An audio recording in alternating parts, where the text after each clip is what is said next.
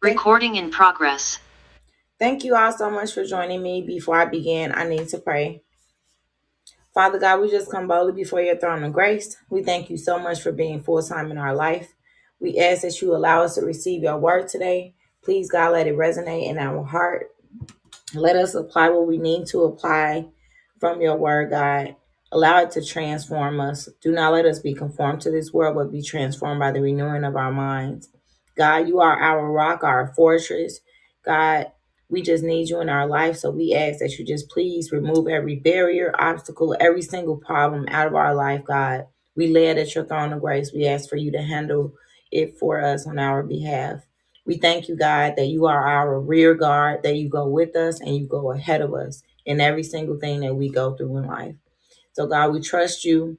Thank you for maintaining integrity. We ask that you please fill us up with your Holy Spirit, God. Allow us to be open and respectful to the Holy Spirit. Allow us to be um, just allow us to be personable with you, God, and, and the Holy Spirit. Allow us to be able to be obedient and pleasing to you. But most importantly, Lord, we ask that you please allow your will to be done in our life, not our will or anyone else's will, but your will. In the name of Jesus Christ, it is still in your atonement blood. Amen. Thank you all so much for joining me today on Laws, Life, and Health. Let's talk about it. So today, um, hopefully I can finish on most of the women's health uh, blog today. Um, if you all have any questions, a few housekeeping rules, if you are joining me via a Zoom webinar, please go ahead and put your um, questions in the um, Q&A, and I will be sure to respond to them there. Also, if you have any questions via the audio, any of the audio apps such as Spotify, iHeartRadio, Amazon, Apple, or um, the Podbean apps, please go ahead and put your questions there as well. If you're interested in um, suggesting a topic, please send that email directly to me at uh, Deanna Watson at Sudden Changes Corporation.org. Um, if you were interested in getting some prayer, please send your prayer request to Lost Life Health at suddenchangescorporation.org.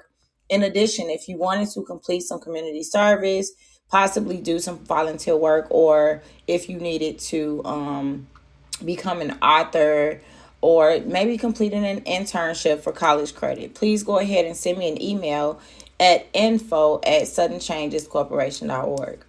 All right, so um so yesterday I had talked about um basically being a wife and um polygamy in addition to I wanted to speak about other types of relationships. So um, today, hopefully, I'll be able to get through the rest of the scriptures regarding Eve and also touch some, um, go into more in depth analysis of Sarai, which is her name was later changed to Sarah, Abraham's wife.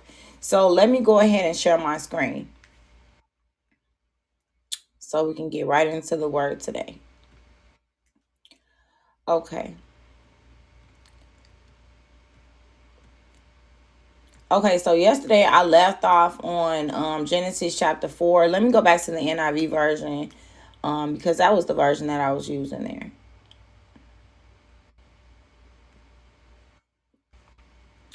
So I believe that I left off on. What verse is this? Um. No, did I go there? No, I, I left off on Genesis chapter 3. I believe it was Genesis 3.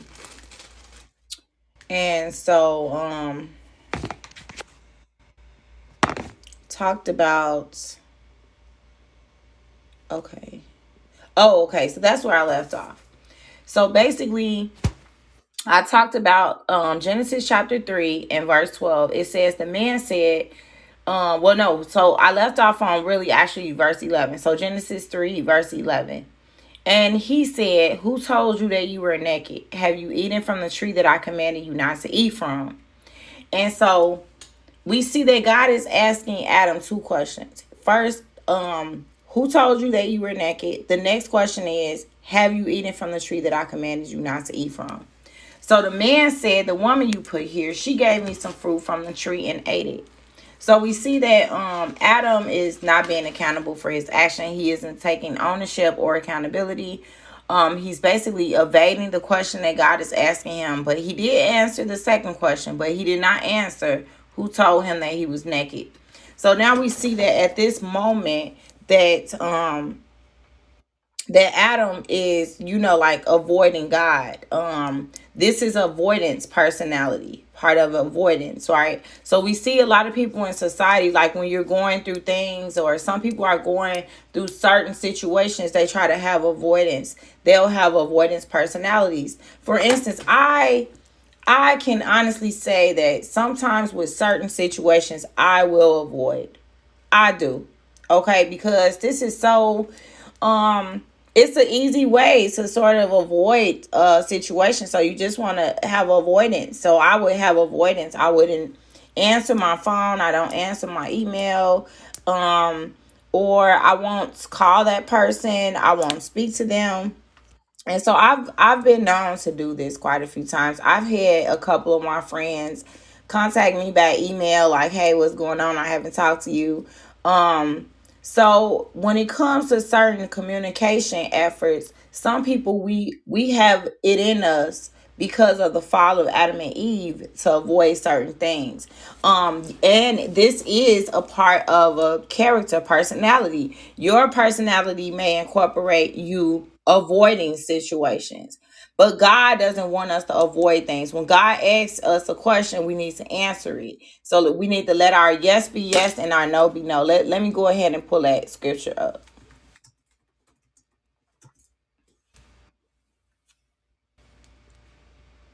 Okay, so if you can, all can go to Matthew chapter 5, verse 37, it says, All you need to say is simply yes or no. Anything beyond this comes from the evil one. So when you looking at this word yes or no, um, for instance, let's look at the in the New Living Translation, it says, just say a simple yes, I will, or no, I won't. Anything beyond this is from the evil one.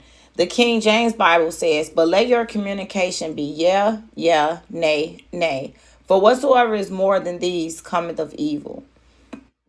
Um, we look at the Amplified Bible, it says, but let your statement be yes, yes, or no, no.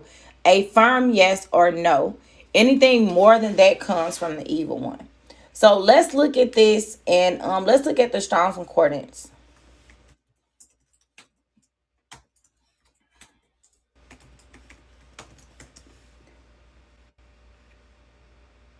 So what I would like to look at, um, first of all, before I go into the Strong's Concordance, I just want to basically describe it and what it's used for. So I know I say this pretty much each time I use the Strong's Concordance. Um, a couple of nights ago, I did go ahead and describe what the Strong's Concordance is used for on this podcast. Um, but just for the sake of time, I'll just go ahead and briefly describe what it what it's used for. So the Bible is comprised of two different testaments. You have the Old Testament and you have the New Testament.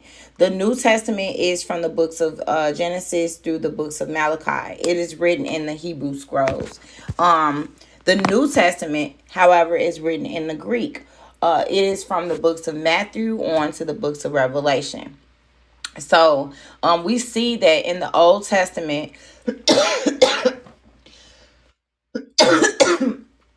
excuse me, in the Old Testament, it has the first five books of the Bible is Genesis, Leviticus, I'm sorry, Genesis, Exodus, Leviticus, Numbers, Deuteronomy. And so that is considered the Torah, which is the law. That is what God requires everyone prior to the coming of Jesus Christ. So in the New Testament, which is the books of Matthew, Mark, Luke, and John, we see um uh, variations of events that is still similar. They're all still the same but um they were just written differently. Um the those first four um books in the new testament is considered the gospel. So jesus um it talks about the life of jesus and what he did while he was on earth how he healed the sick and raised the dead. Um so we also see that um jesus was 100% god and he was 100% man and so what God did was manifesting himself into the flesh.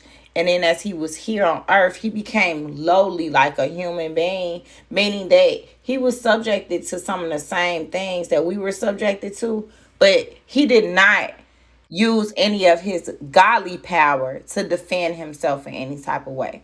And so what the Lord was telling me was, you know, we have to get really into the habit of allowing God to defend us in situations. Because the more and more we defend ourselves, the less that God can work on our behalf. We don't need to defend ourselves. Um, because when when he was here on earth, when when he was here on earth, he did not def- defend himself. So we have to give God the authority to work on our behalf. God goes ahead of us he goes with us and he's also our rear guard. Um so there is certain um there's a bunch of scriptures that affirms this. So let let's go ahead and um pull this up. God goes before us. God goes before us. Um and um god is also our rear guard. Um so let's go to um the first scripture that we're going to go to. Let's look here. Is we can go to Deuteronomy 31 and 8. It says, The Lord is the one who goes ahead of you. He will be with you. He will not fail you or forsake you. Do not fear or be dismayed. Right? Um, another one, it says in Isaiah 45 and 2, I will go before you and make the rough places smooth. I will shatter the doors of bronze and cut through their iron bars. Another one is Exodus 13 and 21. The Lord will go before them in a pillar of cloud by day to lead them on the way, and in a pillar of fire by night to give them light, that they might travel by day and night. So we see there's a consistency that God has. God goes before us in whatever the day holds. Okay. Um, when you go to Isaiah 52 and 12, it says, But you will not leave in haste or go in flights, for the Lord will go before you. The God of Israel will be your rear guard.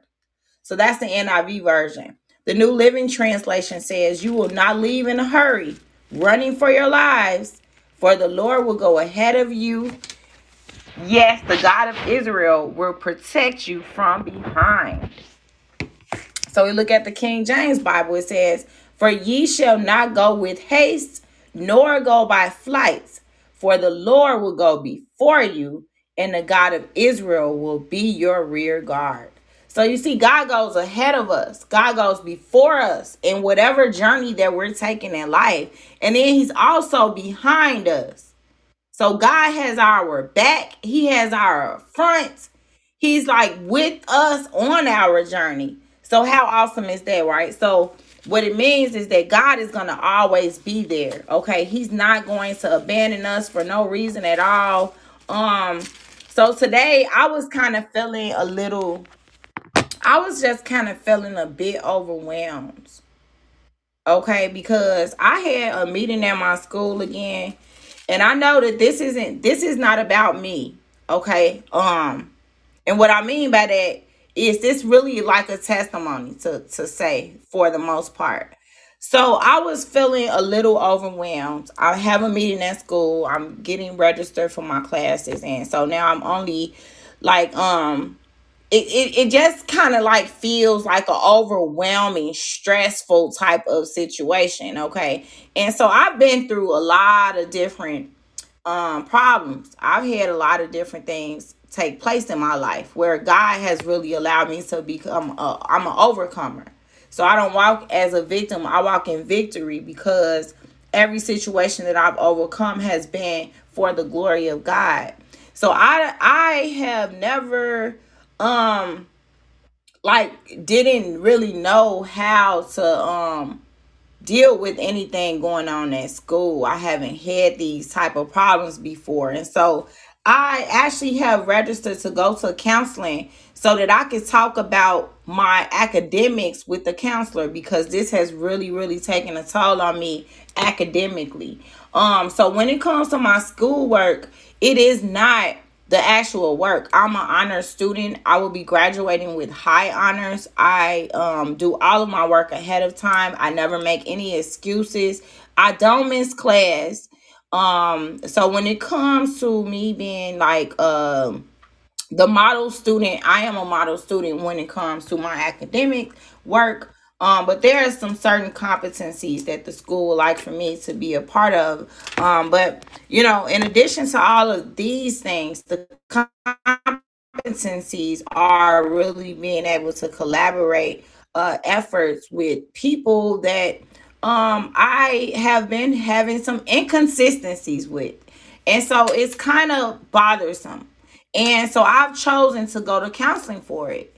Um, I have a lot of other things that I've overcome in my life. Um, but I, I've never had to actually deal with some of the things that I'm going through academically. Um, I'm a very, very good student. So um, I take my education very serious. Like I take a lot of things in life very serious, specifically when I'm engaging, um, utilizing my time and making sure that I exhaust everything um, within my academics to make sure that my work is of quality and judicious, balanced, and impartial, and all of that. So it's just kind of, it's been a difficult process for me. So I wanted to say, that I am going to be going to counseling. I just decided that I needed to do some counseling and um, God is my counselor. But I, I just want to put it out there that it's okay to seek alternative help. You know, um, some people can have a lens they can look at at certain things from the perspective that you can't see it on and they can give you advice or maybe um provide some insight you know um that you're not able to fully see or analyze. So i'm just trying to look for that other um that other spectrum that'll allow me to you know see um and and get some insight on a from a different perspective than just mine. So the and so god God is really working with me. But today, God said to me specifically, He said that I go before you, I go with you, I am your rear guard. There is nothing that you have to worry about. I will allow you to shine before your enemies. So you do not need to stress or fret about anything. And so that just re- reassured me. It's like, okay, like when you're going through experiences, and, and yours may not be academically, but it may be other areas. It could be maybe a job that you're struggling at and you're having some problems with your superior. You know, sometimes when you have a lot of supervisors that can really, you know, determine the outcome of, or your results of you keeping your job or not that could be a stressful situation. You know, some people are, they can abuse their power and it could make you feel like, okay, so I still have to like go through all of this and I'm, you know, trying to do my best, you know. So, like I said, yours may not be academically Mine's is academically. So I want you to apply some of that same principle and understand that God goes before you, regardless of whatever situation you are in. If you are behind on your bills, God still goes before you. God is maneuvering you exactly to be positioned where you need to be. So understand that everything's hap- everything happens for the good of the purpose of them who love God and those that are called according to his will. So God goes before you, he goes with you, he goes behind you because he is your rear guard. You cannot be defeated at all. So let me give you another encouraging scripture. Um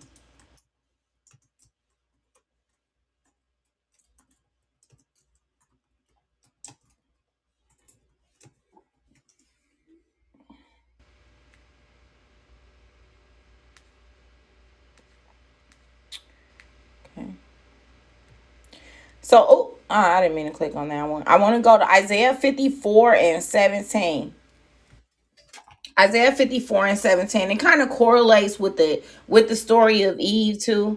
Um, so we look at Isaiah 54 and 17. It says, No weapon forged against you re- will prevail, and you will refute every tongue that accuses you. Um, this is the heritage of the servants of the Lord, and this is their vindication for me, declares the Lord. So basically, what God is saying that every tongue that every tongue spoken against you, every tongue that condemns you is already condemned. Okay. So the New Living Translation says, But in that coming day, no weapon turned against you will succeed. You will silence every voice raised up to accuse you. These benefits are enjoyed by the servants of the Lord. Their vindication will come from me. I, the Lord, have spoken. And um, so the King James Bible says, No weapon that is formed against thee shall prosper, and every tongue that shall rise against thee in judgment thou shalt condemn. This is the heritage of the servants of the Lord, and their righteousness is in me, saith the Lord. The Amplified Bible says, No weapon that is formed against you will succeed, and every tongue that rises against you in judgment will be condemned. This peace, righteousness, security, and triumph over opposition is the heritage.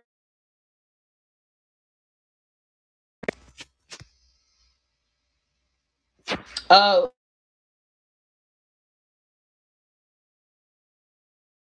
okay. Hold on a second.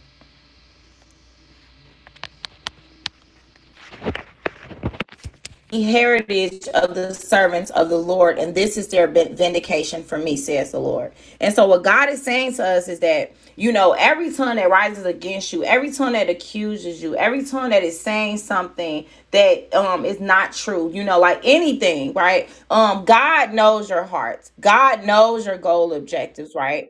And so I I just can't can't help but to keep thinking like, yes, I, you know, um we have to take accountability, right? And so, in order to take ownership and accountability, I have to at least say, okay, even though I'm not wrong in this part or that part, I still have to be partially um, accountable for my reaction to things.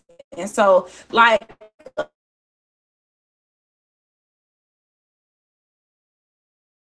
um usually in situations like this i would avoid it see like okay you know i don't really constantly have to be you know going going through unnecessary things at this school.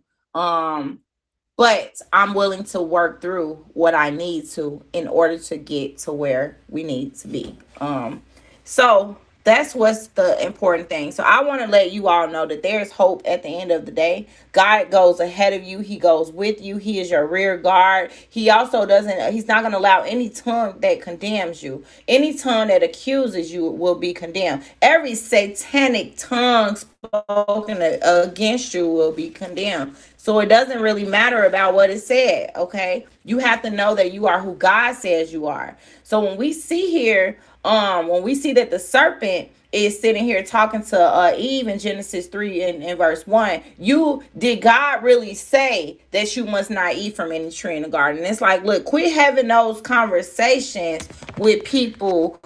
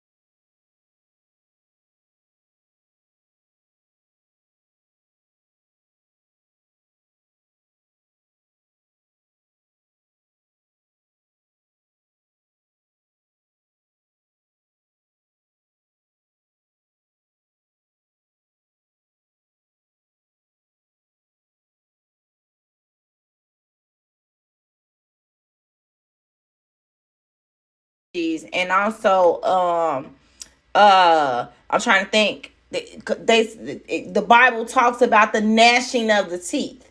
Um so so well I didn't know I was gonna get into this conversation today, but I, I want to make a statement just by saying this.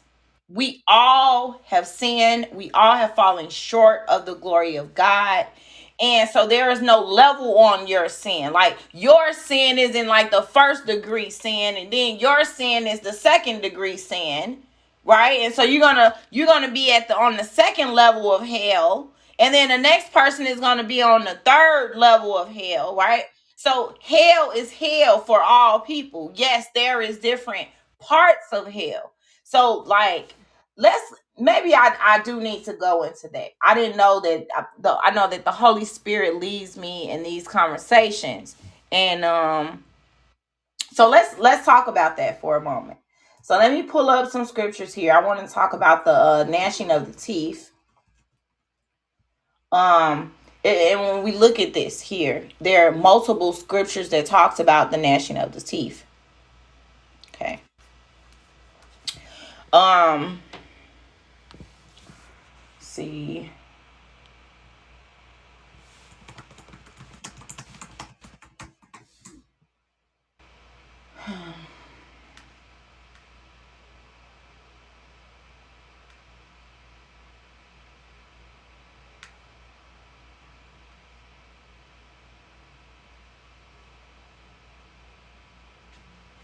Okay, so I'm gonna I'm gonna pull I'm just gonna look through some scriptures here, okay. So the first scripture we're gonna look at is Luke 13 and 28.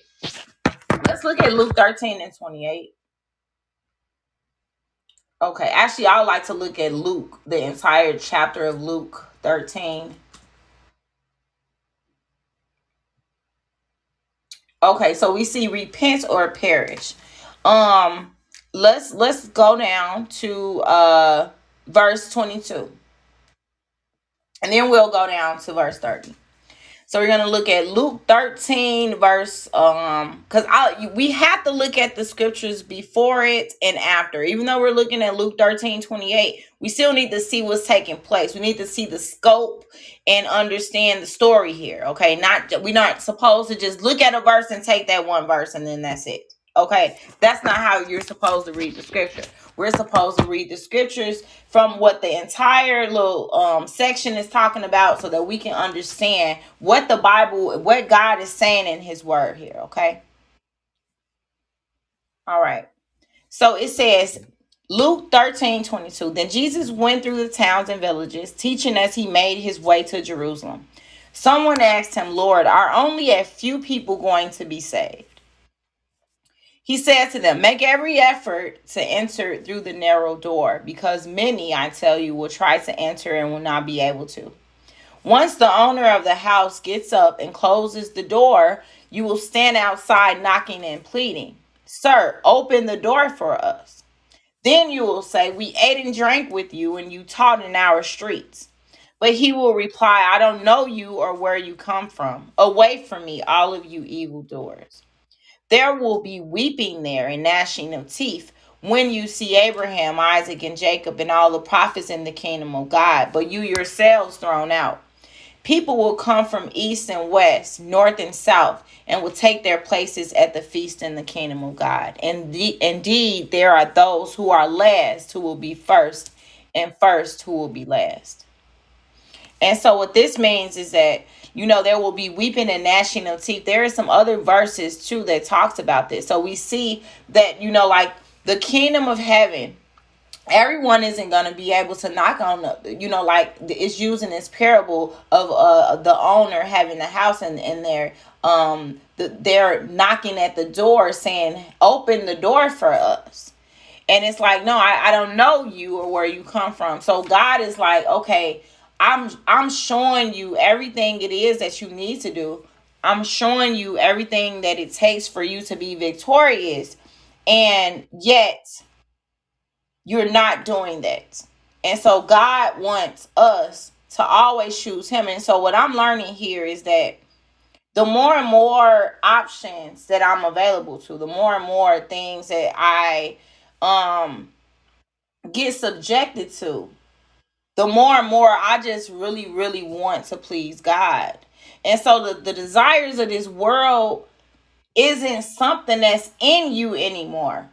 The things that the world is offering isn't there as an option.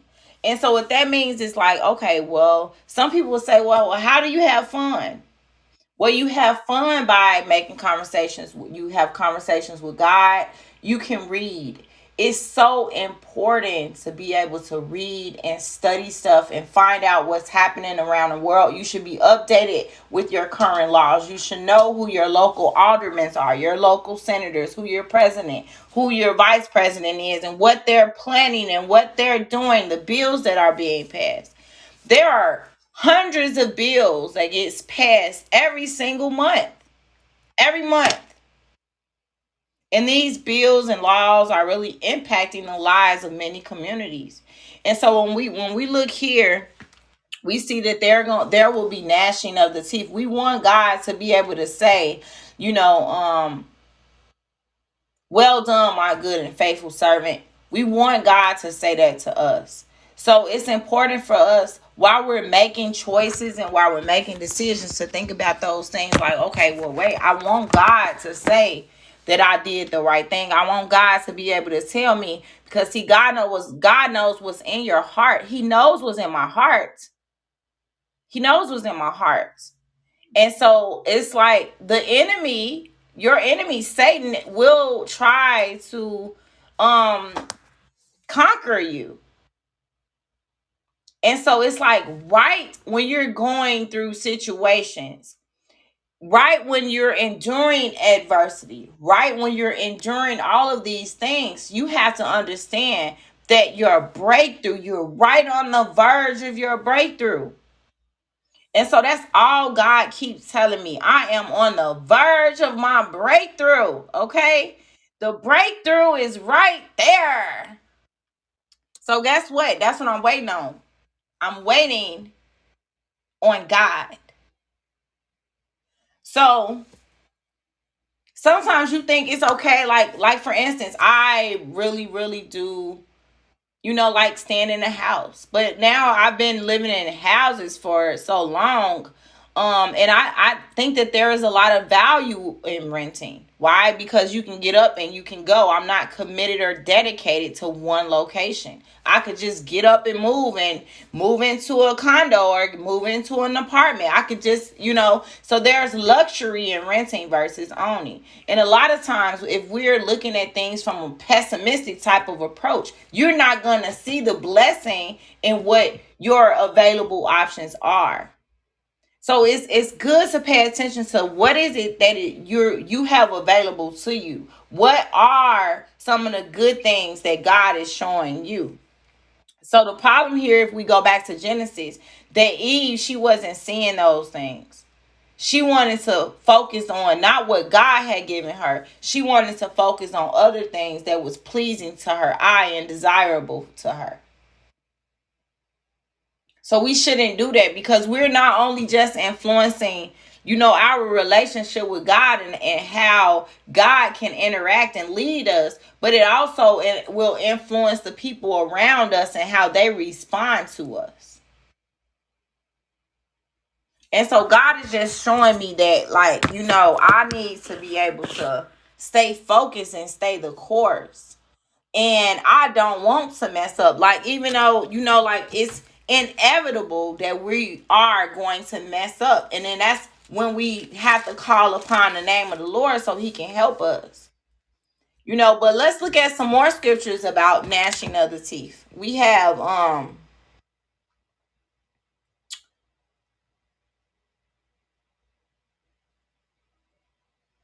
So let's look at Matthew 24 and 51. Matthew 24 and 51.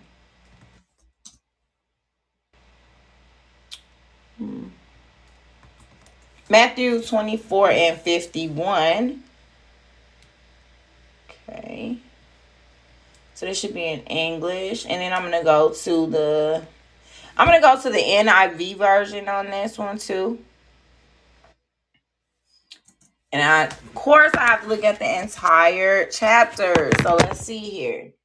Um, so we're gonna look at starting at verse 36, the day and hour unknown, verse 36 and 251.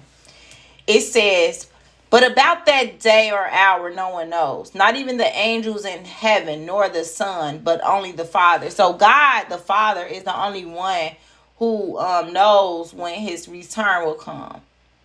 Um, so as it was in the days of Noah, so it will be at the coming of the Son of Man. For in in the days before the flood, people were eating and drinking, marrying and giving in marriage up to the day Noah entered the ark, and they knew nothing about what would happen until the flood came and took them all away. That is how it would be at the coming of the Son of Man. Two men will be in the field, one will be taken and the other left. Two women will be grinding with a hand mill, one will, one will be taken and the other left.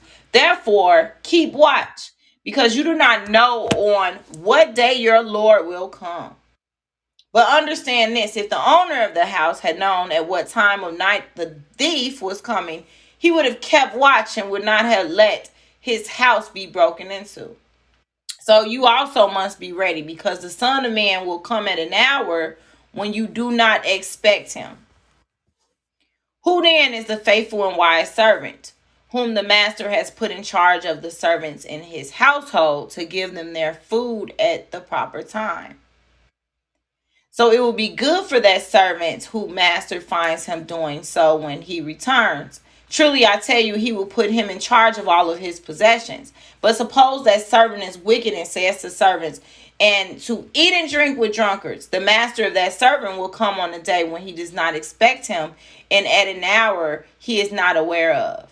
So he will cut him to pieces and assign him a, a place with the hypocrites, where there will be weeping and gnashing of teeth. So we see that the hypocrites will have their own assigned place in hell.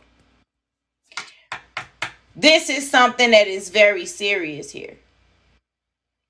So we see this in verse 51. He will cut him to pieces and assign him a place with the hypocrites, where there will be weeping and gnashing of teeth. So we know that hell is going to incorporate people having gnashing of teeth. But the important part to consider here is what God is saying. He's saying that look, the owner the owner of the house, if he had known that a thief was coming, he would have not let the thief break into his house. So you what it's saying is if you know that the devil is actually doing all of these things to you and that it's a spiritual war, you would not be allowing yourself to lose in this spiritual battle. See, this is a spiritual war. So let, let's look at this verse again. All right, because this is important to understand what the Bible, what the scriptures is saying here. So in Matthew 24, verse 42, keep watch because you do not know on what day your Lord will come. But understand this if the owner of the house had known at what time of the night the thief was coming, he would have kept watch and would have not let his house be broken into. If you knew that you were losing a spiritual battle, you would call upon the name of the Lord. If you knew how to win a spiritual battle, you would be calling upon the name of the Lord. So the world is because you can see like that scripture there. I want to go back to this scripture because this scripture means quite a bit here okay? Um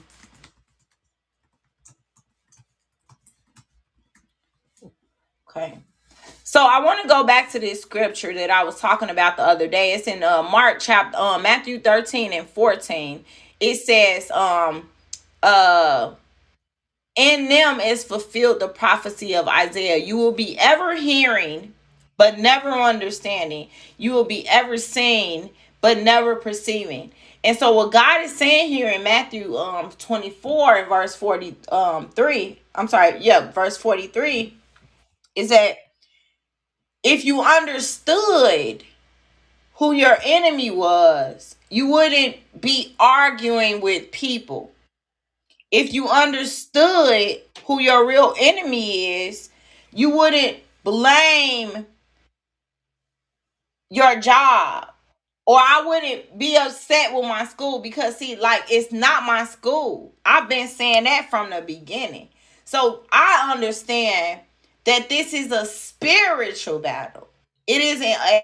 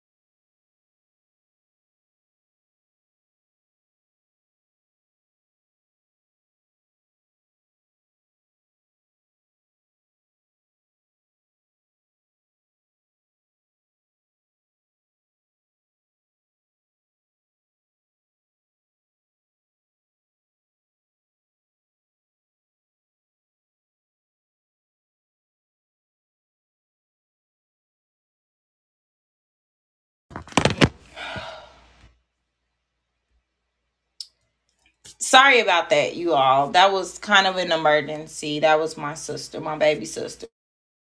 When we look at Matthew 24, we see in verse uh 43 that now if a thief was coming in the night and, and basically trying to break into the house, you are going to if you would have kept watch, you're not gonna let the thief break into the house. So it's like if you understand it is not your job, it is not the company you work for, it is not the people you're talking to, it is not anything that you can physically see.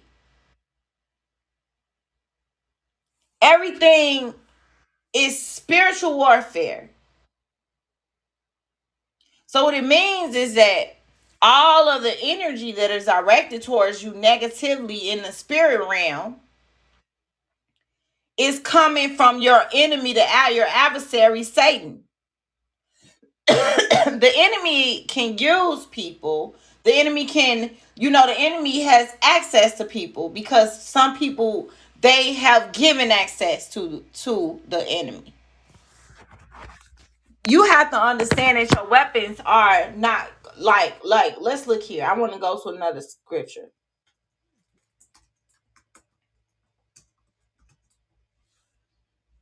Okay.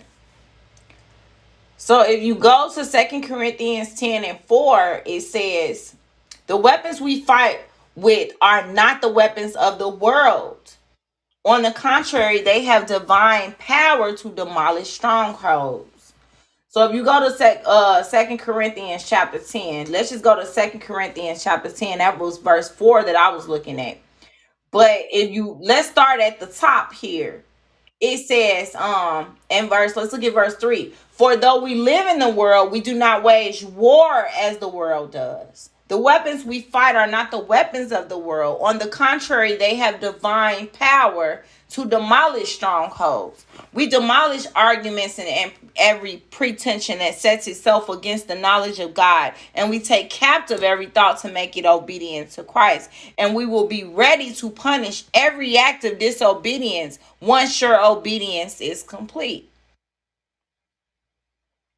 So it says in verse 7 you are judging by appearances. If anyone is confident that they belong to Christ, they should consider again that we belong to Christ just as much as they do. So we by us belonging to Christ, we're not gonna we shouldn't be looking at things from a physical perspective this is a spiritual war this is a spiritual battle so we need to be prepared so going back to genesis chapter 3 we see that this is eve she's she's um she's being uh enticed by the tree because it's pleasing to her eye she not only um brings herself down but she brings the husband down who god had allowed her to be the helpmate for. She brings him down as she's bringing herself down. So a lot of people they when they're going through things in their own lives, they're going to try to pull you down with them. they will try to, you know, like, okay, well, they're going through this, they're miserable, they're going through all of these problems and all of these uh, unforeseen situations. They don't know how to handle it. They're not calling upon the name of the Lord. They're calling their cousins, they're calling their uncles, they're calling everyone else besides the name of God. And so this is what we see. Eve instead of her calling on God to confirm, well, God, I know that you said we shouldn't eat from this tree, but you know, um, this tree is very pleasing. She could have had a conversation with God. God was walking in the garden.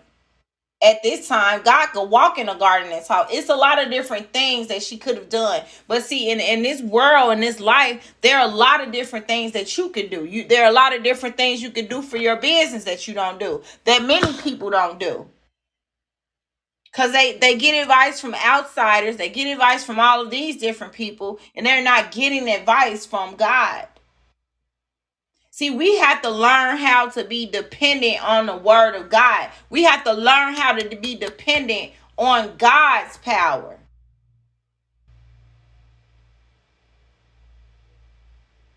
see god will have you positioned in a way that is suitable that's sustainable let me explain something to you. So I had this counseling appointment that I had, I scheduled um I had to get on the wait list. This was about 4 months ago.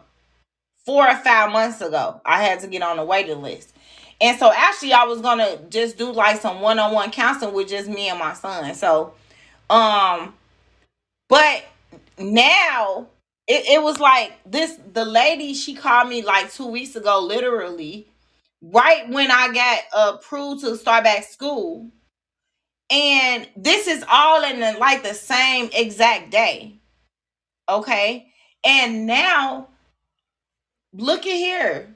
All of these months later, it's like this is positioned at the exact moment, the exact time that I'm about to start back school.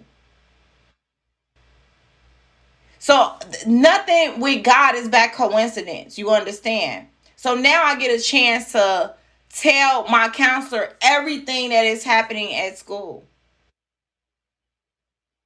Now I get a chance to talk to a professional about how I'm being treated, what's going on at the school, what's happening in this situation, and like if you know, like moving forward, now I have someone that I could like authentically talk to about what is going on at school because everything else I'm I'm fine. It's it's the problem is at school. And um you know so that's that's something that I have to think about. And this is something that I'm just trying to, to get through and so God does everything on purpose. God bless you on purpose. He save you on purpose. He deliver you. He chases you. He gives you all the tools that you need to influence you to influence your will to choose him. Your free will should be choosing God. So we see here that Eve, instead of her free will choosing God, she chose what was desirable and pleasing to her. So she brought herself down, then she brought the man down, and then she not only just blamed the, the snake, she didn't take no accountability for anything. She didn't take accountability for what she did to the man. She didn't take accountability for what she did to herself. She didn't take accountability for talking to the snake, the serpent. She does lack accountability in every area. And so this is so important. And I believe that like what God is showing me is that it is really, really time for me to just, you know, deal with everything that I have to deal with at, at this school. Because for some reason I know that God is saying, look, your breakthrough is here. Okay. So we need to look forward to what God has planned for us. And so, how do you look forward to that? You look forward to it because you can depend on God. We can depend on God. That's what we can do. We depend on God because He doesn't let us down. He doesn't um deceive us. So let's look here. So um, we see that she was easily enticed and beguiled by the serpent. We can see this in um we we see this in, in Genesis. So Adam was created in God's image, not the woman, but man. So we saw that in First Timothy chapter 2, verse 13. So we look at Genesis 1 and 26, Genesis chapter 1, verse 26 and 27. We also see this. So the woman was derived from man. The woman was deceived and convinced the man to follow in the deception of her pleasures. So we can see that in um 1 Timothy 2:14. And Adam was not the one deceived. It was the woman who was deceived and became a sinner. That's in 1 Timothy 2:14. God punished Eve. When we look in um Genesis 3:16, um we can see, let's look at Genesis 3:16 really quick. So it says, To the woman, he said, I will make your pains in childbearing very severe. With painful labor, you will give birth to children. Your desire will be your husband, and he will rule over you. And so the major issue here is that this was sort of the punishment. This was the curse that God had placed upon the woman. And so throughout centuries, right? Throughout generations, people have like sort of grown accustomed to just childbearing. That's just a normal process. It's a normal thing. Um, for instance, fornication, it's a normal process. This is a normal way of living.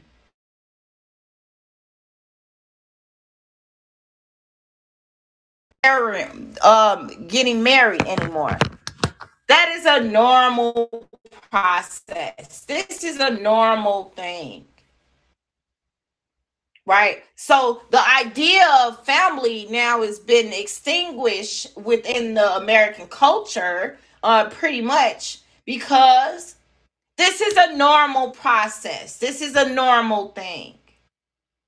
And so when you pay attention to what becomes normality in society, those things are extinguishing what God has for us.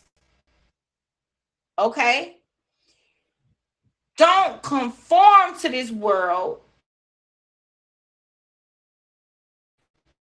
Why should we not conform? We, we should not conform because the norm is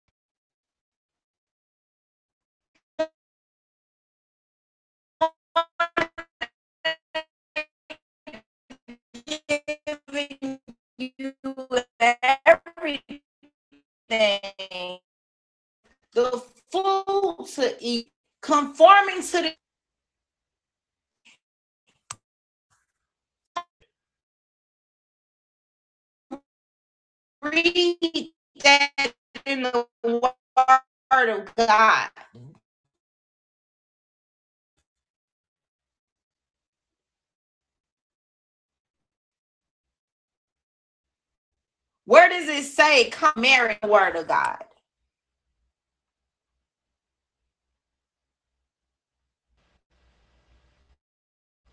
So, so quit believing things of these spiritual beliefs based upon their spiritual beliefs.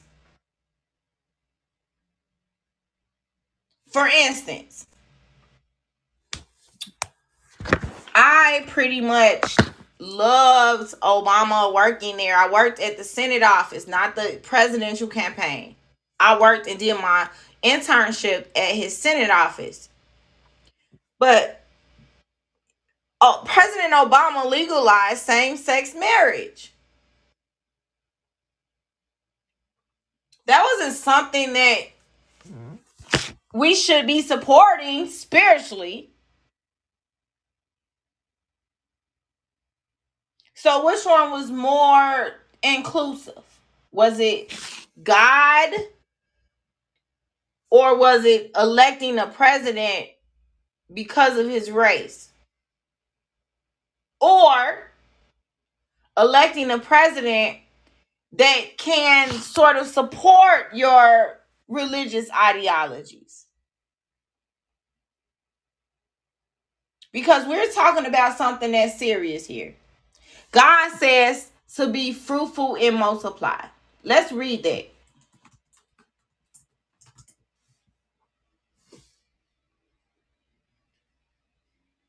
We're going to see in Genesis 1 and 28, God blessed them and said to them, Be fruitful and increase in numbers, fill the earth and subdue it, rule over the fish in the sea and the birds in the sky, and over every living creature that moves on the ground.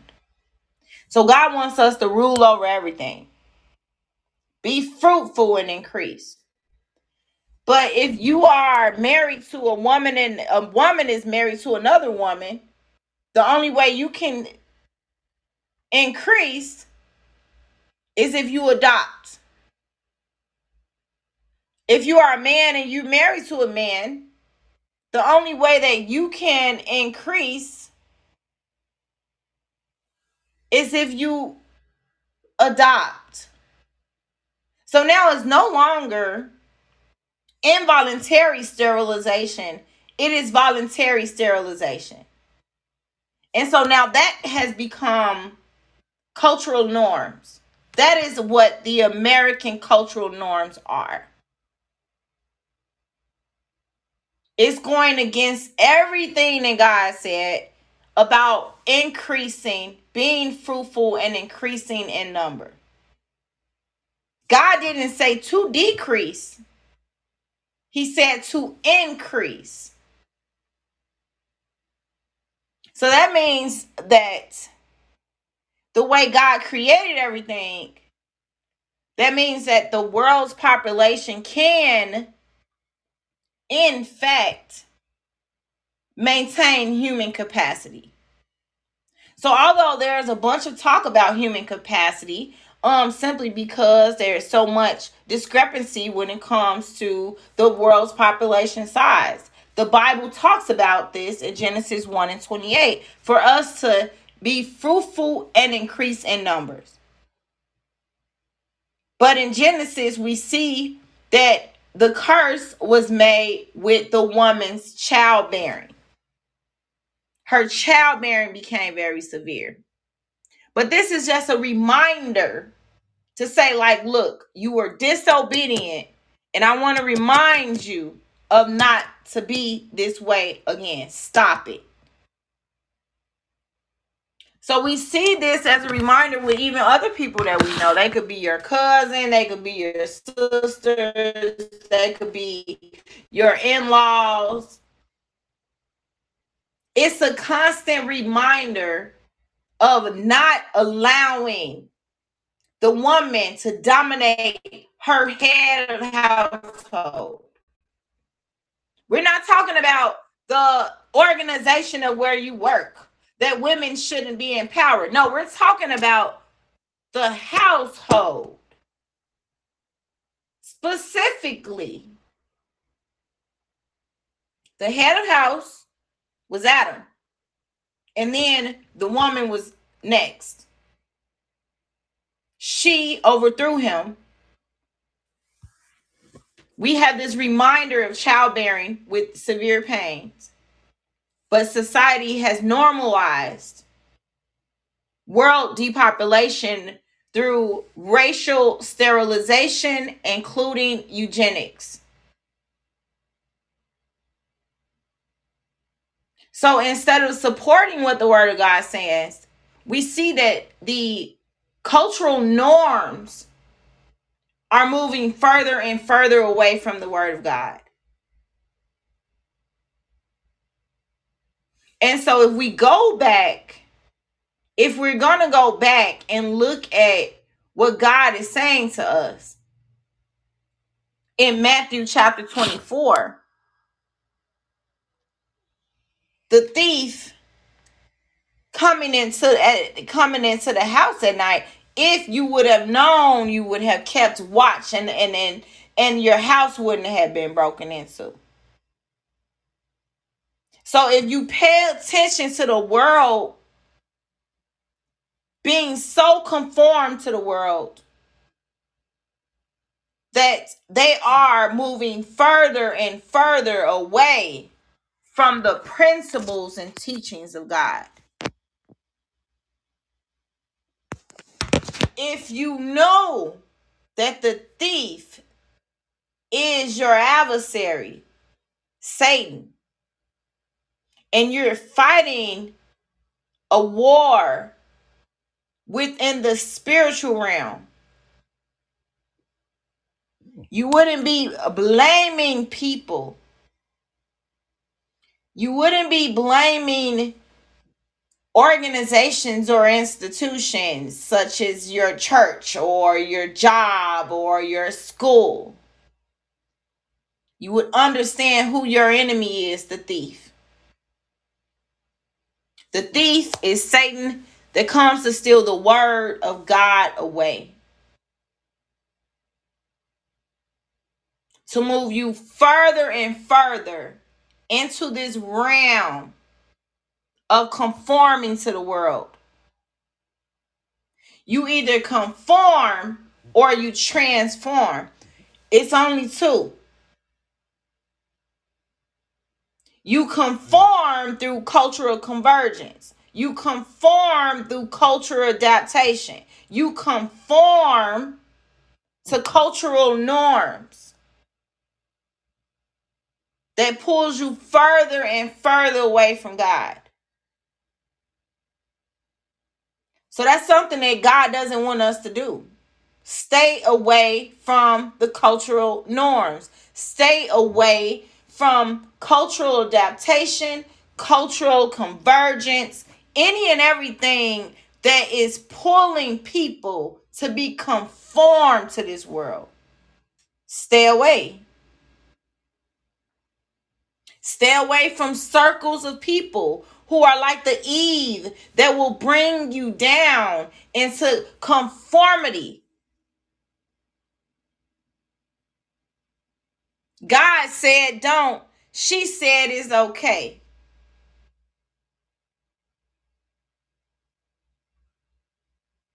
So this, it, you know, like in verse 45, we see that the faithful wise servant was put in charge of his household. It's like, yes, you put in charge of your household. Yes, and guess what? You tell your household, this is God. This is what we're supposed to do. We're supposed to do this and we're supposed to do that. God wants us to live a life of abundance, not conform to this world, but transformed.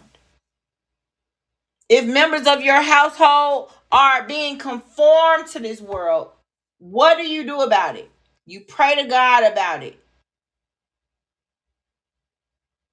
You pray to God. It's too much scripture The, the Bible is giving us each step to take.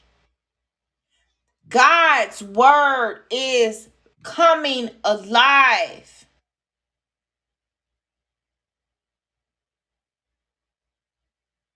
Period. That's it.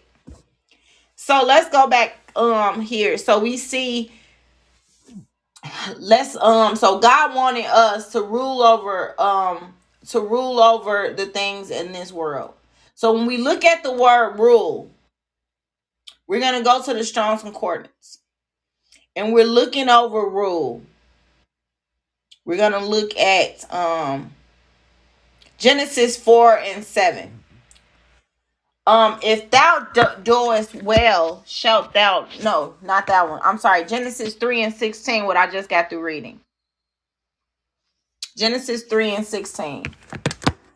Unto the woman he said, I will greatly multiply thy sorrow and thy conception.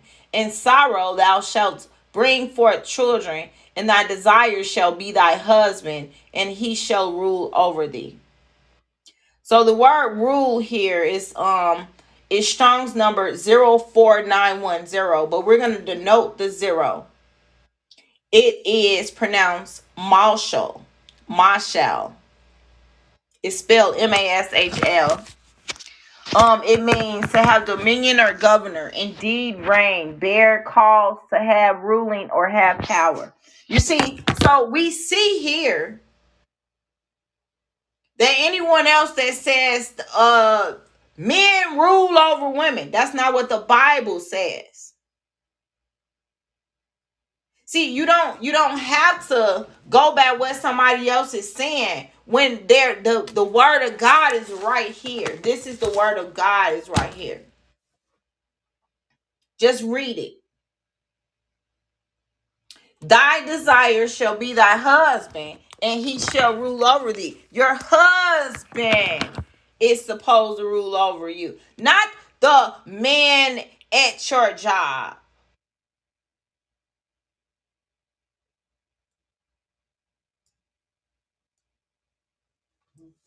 So we see a lot of times people are talking about um, women not having um, positions of power. Women should not be leaders, and women shouldn't do this. So I want to go um, here to First Timothy chapter two again, because I, I I have explained this before, but I'm going to explain it again. Um, let's go to uh, we're gonna go to First Timothy chapter two, verse eleven. Um, I would like to look at yeah, I'm gonna look at the NIV version. Um, it says a woman should learn in quietness and a full submission. I do not permit a woman to teach or to assume authority over a man. She must be quiet. For Adam was formed first, then Eve, and Adam was not the one deceived. It was the woman who was deceived and became a sinner. But women will be saved through childbearing if they continue in faith, love, and holiness with propriety. So I wanted to like clarify this scripture. This scripture is sometimes misrepresented um, by the masses of people.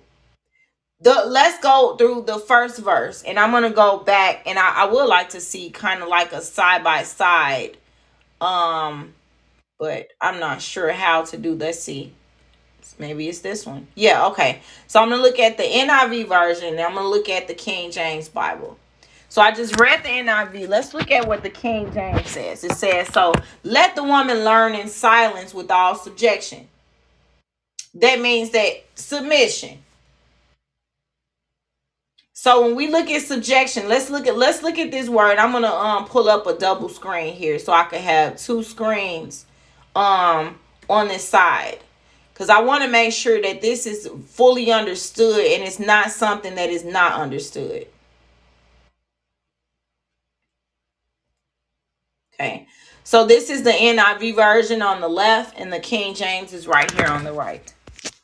That's if you you're viewing it um via Zoom.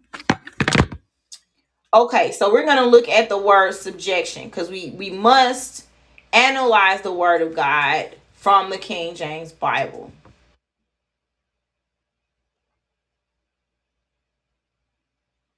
Okay, so we are actually looking in First Timothy, right? This is First Timothy chapter 2. So we're going to look at chapter 2, verse 11. Let the women, let the woman learn in silence with all subjection. That's what it says. Subjection. First Timothy 2 and 11. It has an asterisk here. So we're going to have to click here to understand and probe further what, what this scripture is saying. Okay.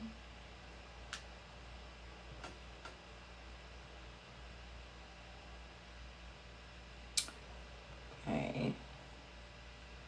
We're going to look at the word subjection. The word subjection is subordinate.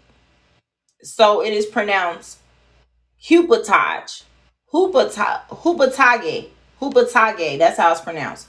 Hupatage. It is Strong's number 5292. What I like to do is get a more thorough explanation of this word. Um, so this will be Greek number um 5292. And so this is uh, pronounced once again, hupatage, subjection. It means submission, obedience. So women should learn in obedience and submission. Because of Eve's inability to be obedient to God. The curse that was upon her, we see here that God said, look, to the woman, he said, I will make your pains in childbearing very severe. Your desire will be for your husband, and he will rule over you. So we know that the husband will rule over. So let's let's continue looking at this um scripture here. In verse 12, but I suffer not a woman to teach, nor to usurp authority over the man, but to be in silence. So let's look at teach here and I've talked about this here. Um, so we're gonna be looking in uh okay, so Genesis, it doesn't it doesn't have it in this. Um see a woman to teach. See you you so let's see U S U R P.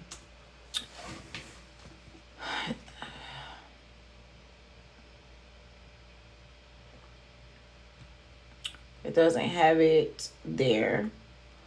Um, let's look here. And so we're going to look at all of these words and we're going to look at teach.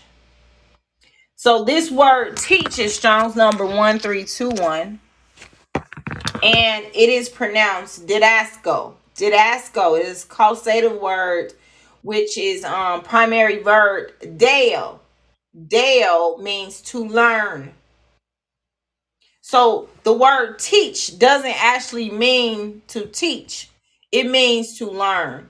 So, but I suffer not a woman to learn, nor to usurp authority over the man, but to be in silence. So to teach in the same application as teach. So it's you can, it's like it's causative. So it's a form of learning but learning in a way where that is how you teach. That's what that means. You learn in a way to that's that's how you're supposed to teach. So, but I I suffer not. Let's look at verse 12 over here at the NIV. I do not permit a woman to teach her to assume authority over a man. So what you're going to do as a woman is you're going to learn how to teach and you learn how to teach from the man. That's why it says it here. The primary verb is deo to learn, to teach in the same broad application. Teach. So you're going to learn how to teach from the man. That's what that means. Okay? So we're going to look at verse um 13. We see that for Adam was formed first, then Eve. This is the authority. That's just God saying, look, acknowledge the authority that he has made. Because we don't see in Genesis 3, we don't see where Eve acknowledged the authority. She didn't acknowledge the authority of God. She didn't acknowledge the authority of her husband, Adam. So that's a concern. It's more than a concern because she should have acknowledged his authority. So we see that division happens when when the woman doesn't acknowledge the authority that God has placed, has has positioned. So that's where the household can get skewed and you have problems when a woman doesn't acknowledge the authority that God has implemented. So now we see here in First Timothy 2, um, and verse uh 13 that for Adam was formed first, then Eve. Like this needs to be reiterated to the woman. So we see so far that in verse 11 that women should learn right? We learn by what? We learn by um being subjective. The word um silence here it says also in the King James to be we learn in silence. So it is the word uh Strong's number 2271 that is pronounced um Hesukia, Hesukia which means stillness desistance from from bustle or language quietness silence. So like if we if eve would have been the woman to learn from the man as you see in um verse 12 because that's what the word teach mean. The word teach is uh dale which means to learn and it also means the um the the technical like broad application of that part which is teach. So you learn your teachings from men from man. So if she would have learned what her position was she would have known not to communicate with the serpent. But see all of these things had to take place. They they were going to take place anyway So that was the like the the part of the reason why the tree was in the garden is is because see, you have God's command: do not eat from the tree of the knowledge of good and evil. That's a command. God didn't make any other provision around that. So that was a command directly from God. And you see, but we need to understand where the problem is. And the problem was when Eve didn't acknowledge the the order. So now we're going to go back to Genesis and we see here in Genesis moving further along that um the interesting part that I noticed about this is in verse 21. I really would like to open it up for here from here we see in verse 21 of Genesis chapter 3. And I don't know, but I've never heard anyone really talk about this part. Um but hey, there's a lot of people in the world, so um Genesis chapter 3 verse 21. The Lord God made garments of skin for Adam and his wife and clothed them. So let's I, I want to do a side by side here. We're gonna look at 321 in the unto Adam also and to his wife did the Lord God make coats of skin and clothed them. See that? Coats of skins. So when you look at this, God was not done working with Adam and Eve. So God will give you everything you need. And he's still not done with you yet. But I want to make sure that I point out the fact that God created us to be living beings. We are living beings. So let's look at the word skins in the Strong's Concordance. And the reason why I do this is because I want to make sure that language is universalized. Right? Our language, we understand the same meaning to be the same thing. So if I say love, you're going to understand that love is patient, love is kind. Love isn't pain, love don't hurt. Some people you say, "Well, what what does love mean to you?" You're like, "Well, love hurts." But that's not what love is. Y'all didn't say love your neighbor as yourself for you to go and hurt your neighbor as yourself. That's not what that means. Love means to love. Love does not mean hurt. It does not mean pain. It does not mean lies. It does not mean stress. It does not mean depression. It does not mean hate. So God isn't saying go go hate your neighbor as yourself.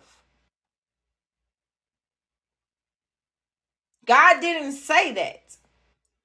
He didn't say go go be depressed and then make your neighbor depressed.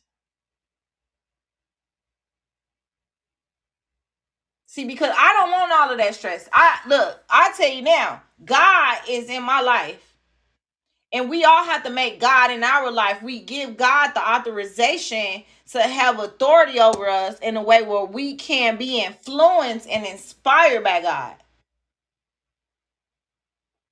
So when God says love your neighbor as yourself, he isn't saying your definition of love isn't the same.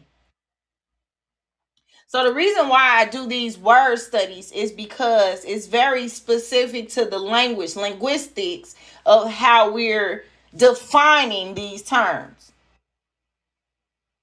So your word perfect in the dictionary is it means without flaw, but perfect in the Hebrew means to be mature in nature, in action. So we need to understand, like, uh, use universal language. And so this is why I do that. Even though this is a pretty easy, common term to understand, skins, but we're going to look it up so that we can have universal language here. And we all can understand from the same perspective. Okay, so we're going to look at um, Genesis 3 and 21. This is where I get it from. Unto Adam also and to his wife did the Lord God make coats of skin and clothe them. So this is going to be Strong's number 05785. We're going to denote the zero. And um this word is pronounced or ori. Ori. O R E. It is spelled O W R. Let me let me um pull this up on the Bible hub. I like to know their definition too.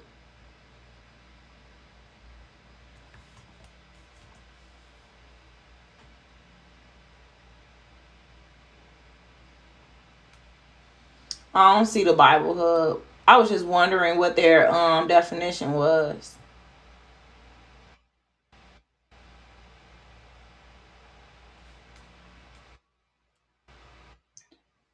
So that's what it means. So this this is the word Ori is 5785.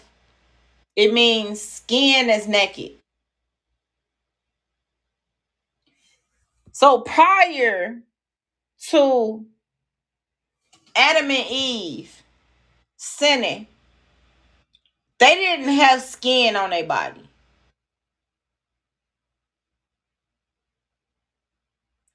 God provided them with skin.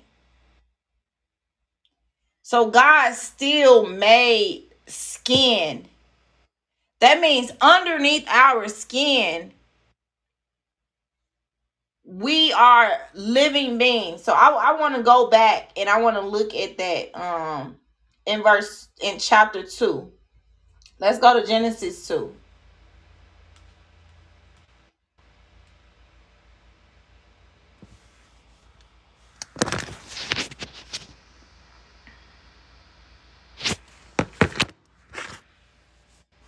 We're gonna go um look at Genesis 2, verse 7 in the King James Bible. And the Lord God formed man of dust and of the ground and breathed into his nostrils the breath of life, and man became a living soul. So we are living souls.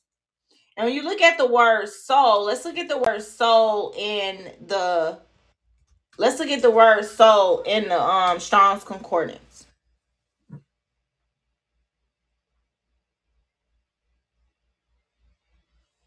Genesis 2 and 7. We're going to look at this Strong's number is 5590, which is the Hebrew word. It is pronounced suke, suke. It is spelled P S U C H E. Once again, that is Strong's number 5590.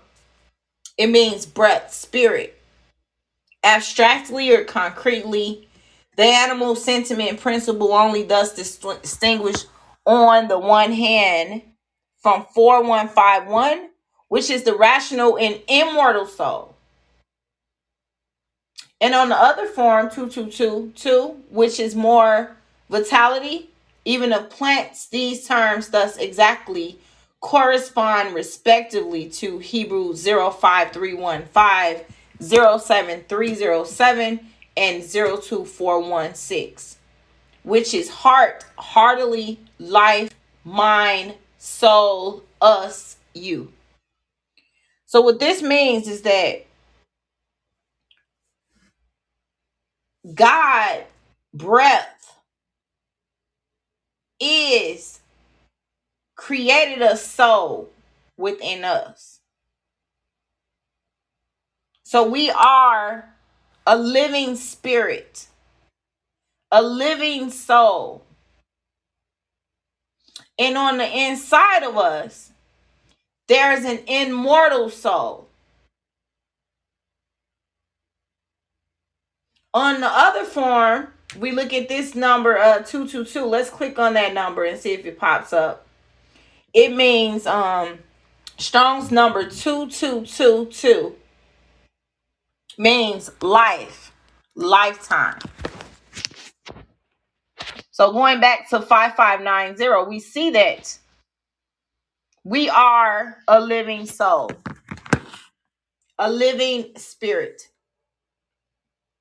By the breath of God that is living on the inside of us, God clothed us with skin. So let's go, let's go forward back to three. And we see here in verse 21 that God gave Adam and Eve, which was his wife, it says, Unto Adam also to his wife did the Lord God made make coats of skin and clothe them.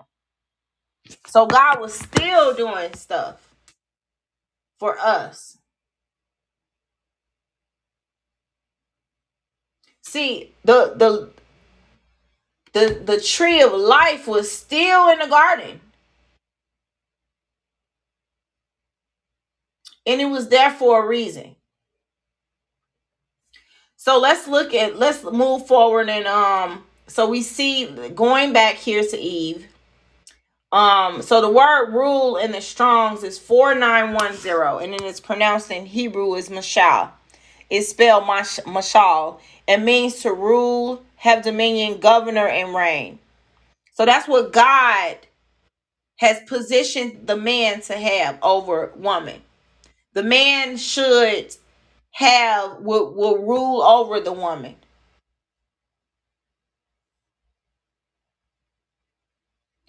And so we see in Genesis 3:18, we see this in Genesis 3:18. So Eve is the mother to all of those that continue to be disobedient to God because of their desires to please self. So, whenever you see yourself as focusing on desires, desires it's me, and I have to get this done for me, and um, me, and me again, and it's about me, and about me, and about me. That's when you are filling the disobedient desires of your flesh.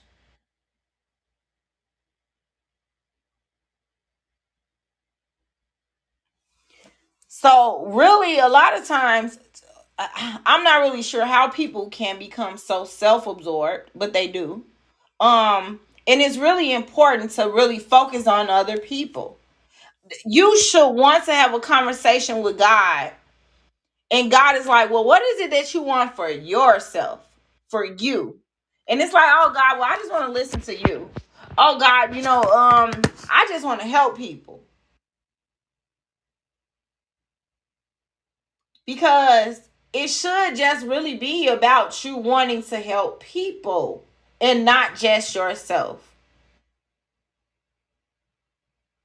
See, I I honestly can say that I grew up in a household where my family has always helped people.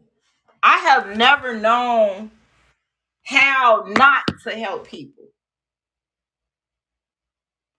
So like I've gave this testimony before.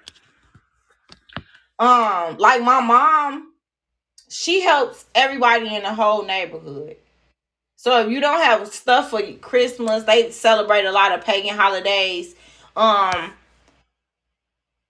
if you don't have toys, if you don't have clothes, my mom, she literally has storages full of stuff to give out to people that don't that don't have it. Brand new clothes, brand new shoes, brand new all sorts of stuff.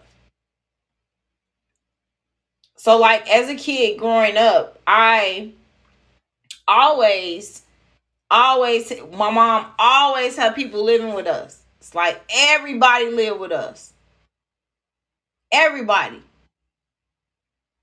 Um so my mom is always kind of like taking care of people and then like you know some parts of our family they sort of branch out but you know um for the most part all of her brothers and sisters pretty much have lived with my mom and that's kind of like how I remember it. So, um, when I think about those things, you have to think about what type of benevolence do you have in your heart. It's really about okay, so like I'm doing community psychology because I am going to be a psychology practitioner to really help people. I think of new ways every single day, every single day, how I can contribute to communities in what ways can I do this for communities? I get people that send me emails all the time and they egg, you know, like we could do this for your business and do that for your business. It's like, well, wait a minute, I'm not ready to do that. I'm not going to be the, the maintenance worker, the author, the developer, and the CEO and the secretary all at the same time. Okay? And plus i wouldn't even have enough enough manpower to manage those people. So i'm not ready to take my business on that level yet. I first need to make sure that i'm targeting the right type of audience which is my community that needs the most help and it isn't about me it's about what type of services that i can provide relief to these communities that's what it's really about it isn't about really my account or what I could what I can obtain. And because when I do get what I need, it's gonna go to the community. It's gonna go to help a greater cause.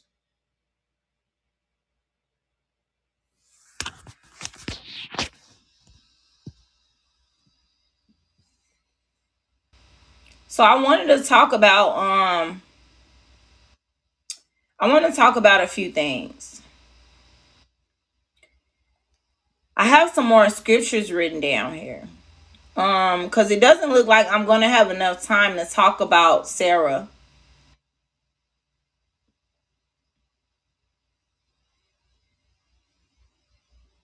Okay, let's go. I want to go to this scripture, Isaiah 44, 24 through 26.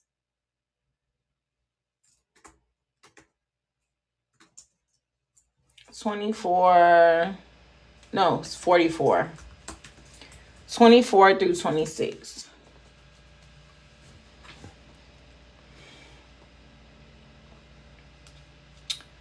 Okay. Okay.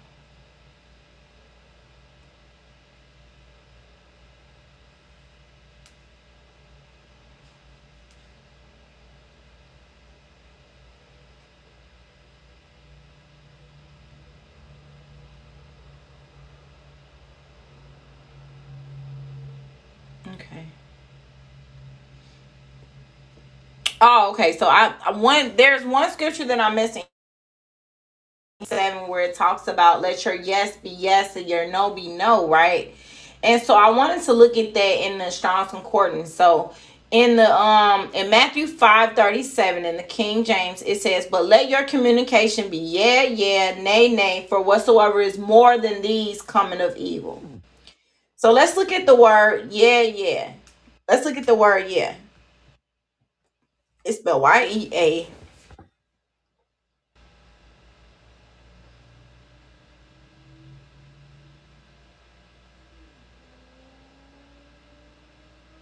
So this would be um now the serpent was more subtle than any beast of the field which the Lord God had made, and he said unto the woman, Yeah, had God said, Ye shall not eat of every tree of the garden.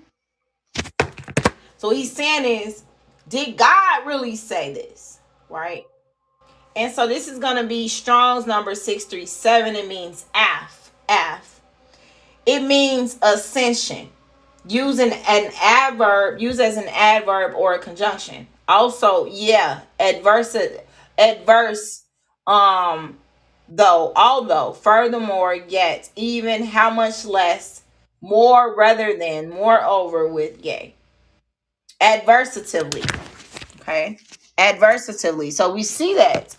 What this is, it this is an adverse type of yeah. So the word yeah has been mentioned in the Bible 320 times. It has 16 different meanings though. So let's type in the word yeah and then we're going to type in the word yeah yeah. See if it comes up that way. Um it doesn't actually. So um let's see. Matthew 5:37. This is going to be the Greek word. Yeah, yeah. Greek. Yeah. Yeah.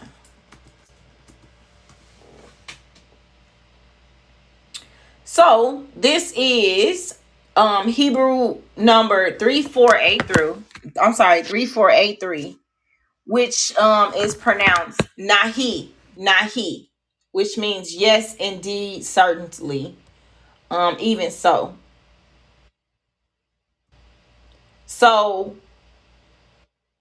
what what this is suggesting in Matthew 5:37 is that when they agreed to listen to God, we entered into a covenant with God. That's a promise.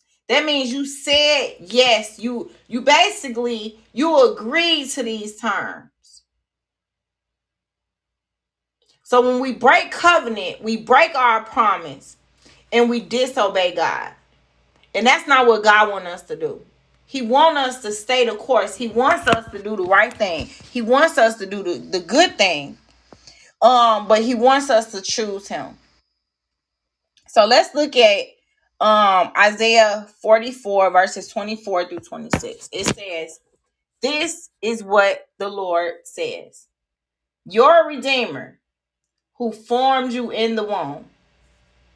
I am the Lord, the maker of all things, who stretches out the heavens, who spreads out the earth by myself, who foils the signs of false prophets and makes fools of diviners, who overthrows the learning of the wise and turns it to nonsense, who carries out the words of his servants and fulfills the predictions of his messengers, who says of Jerusalem, It shall be inhabited.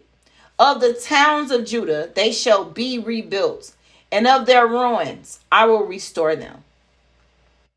Now, I want to give a little example. So, today I was talking to someone, and we were having a conversation about, they said, Well, you know, everyone isn't going to be the same. And I was like, okay, I don't I don't understand what you mean. Please just explain it. Like explain to me what you're saying because of course we all know that everyone isn't going to be the same, but I need to try to understand from your perspective. I want to understand your thinking so that I can understand your mind Explain to me your thinking so that I can understand your mind. And so when I read th- this scripture here, um, like so I listened to the Bible on my phone. And I'm sitting here listening to this. This was this scripture specifically. And this is what God said to me. He said, all of this stuff like I made you in your mother's womb.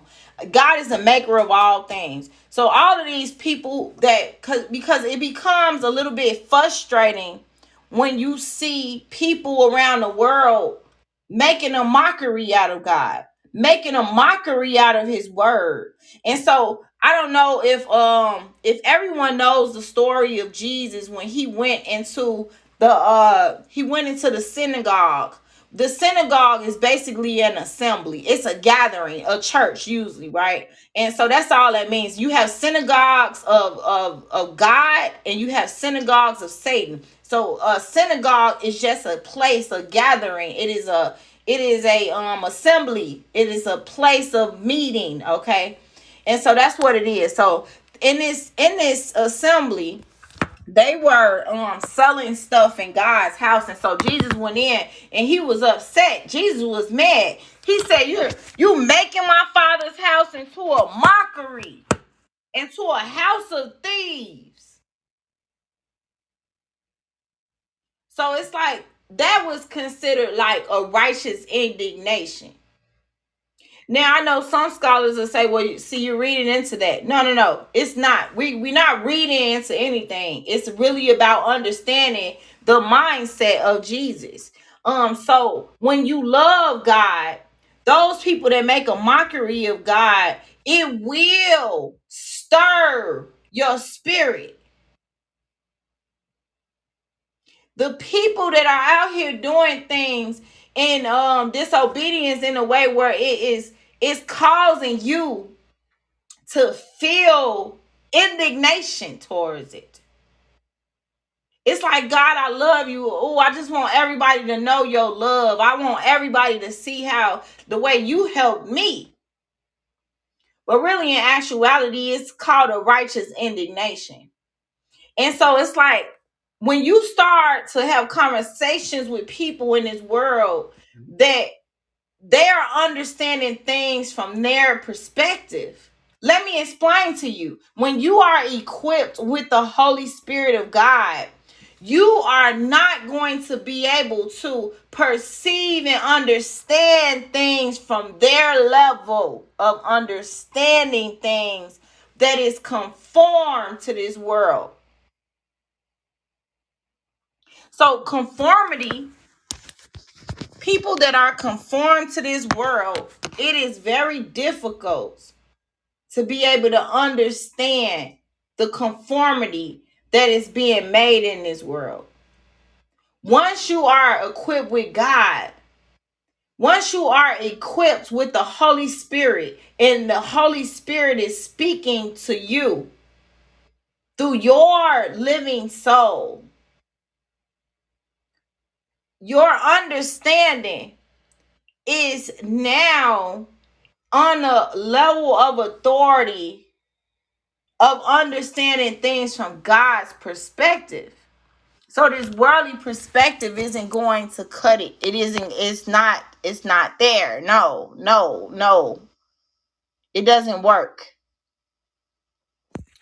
So I have another friend who says, Why are you always saying, okay, well, you want this to be explained to you or you want that to be explained to you?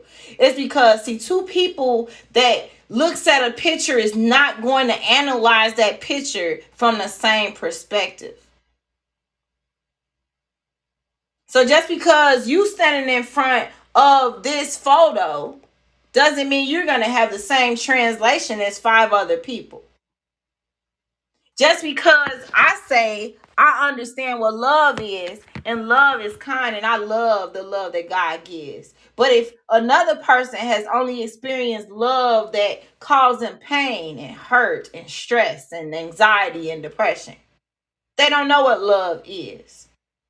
So we have to give people the opportunity to explain their thinking so that we can understand their mind. Don't ever assume that because this person knows this that they're going to know that. When we when when the world is deceived in one area mo- there are going to be multiple areas of deception.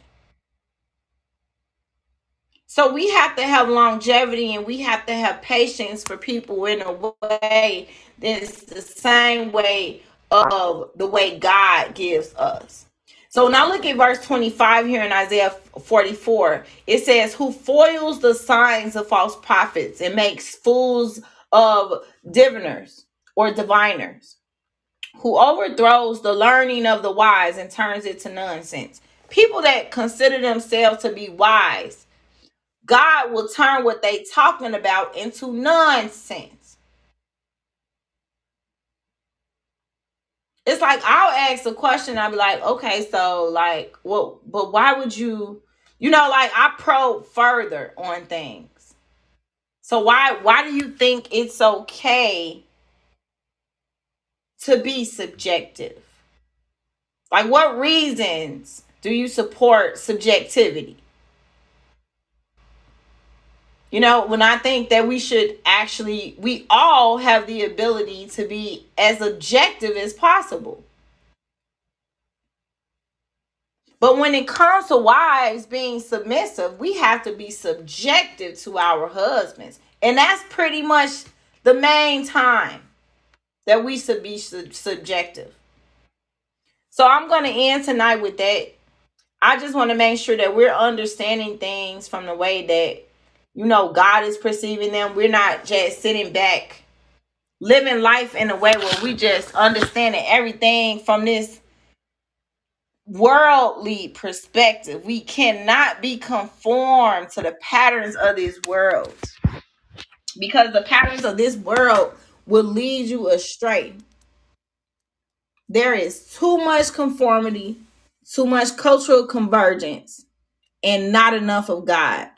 Don't get left behind trying to satisfy being a part of these cultural norms that is going against the purpose, plan, and will of God.